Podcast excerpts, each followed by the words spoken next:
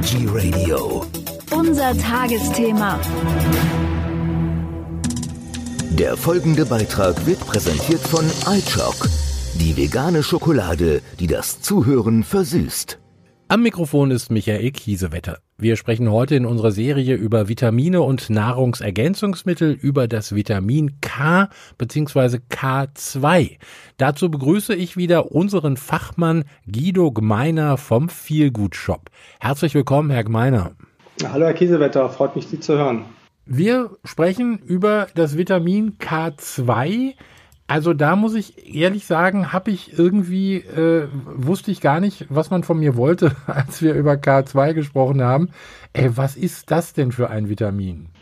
Ja, im Allgemeinen spricht man eigentlich nur von Vitamin K. Vitamin K2 ist in der Wissenschaft viel später äh, differenziert worden zu einem Vitamin K1, und man hat festgestellt, dass die beiden Vitamine, also Vitamin K1 und K2, viele gleiche Wirkung haben, aber auch unterschiedliche. Und das Vitamin K2 ist hier schon ganz gut äh, zu erwähnen für bestimmte Funktionen. Wenn man über Vitamin D3 spricht, also das Sonnenvitamin, dann hat man auch immer den Zusammenhang gleich mit Vitamin K. Also das kommt irgendwie immer zusammen. Was hat es damit auf sich eigentlich?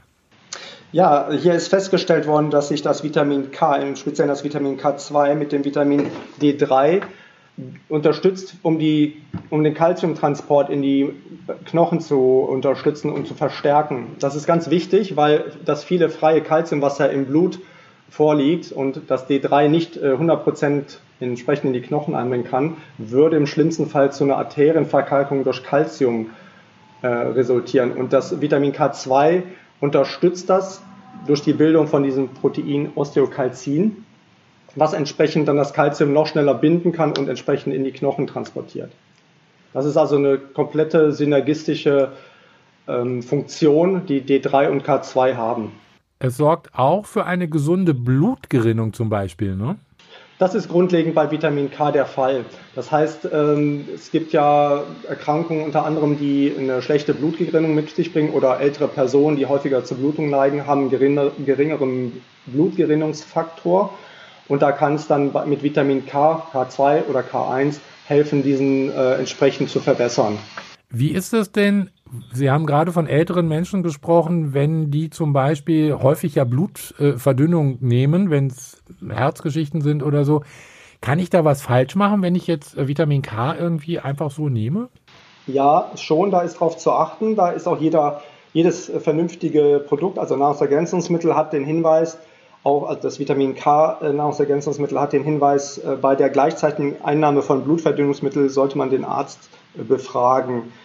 Äh, Vitamin K hebt natürlich in gewisser Weise die Blutverdünnungswirkung von zum Beispiel kumarinhaltigen äh, Medikamenten auf. Deswegen sollten hochdosierte Vitamin K-Produkte nur unter Absprache mit einem Arzt eingenommen werden. Wie ist es denn eigentlich mit einem Mangel bei Vitamin K? Also wie, wie macht sich das bemerkbar?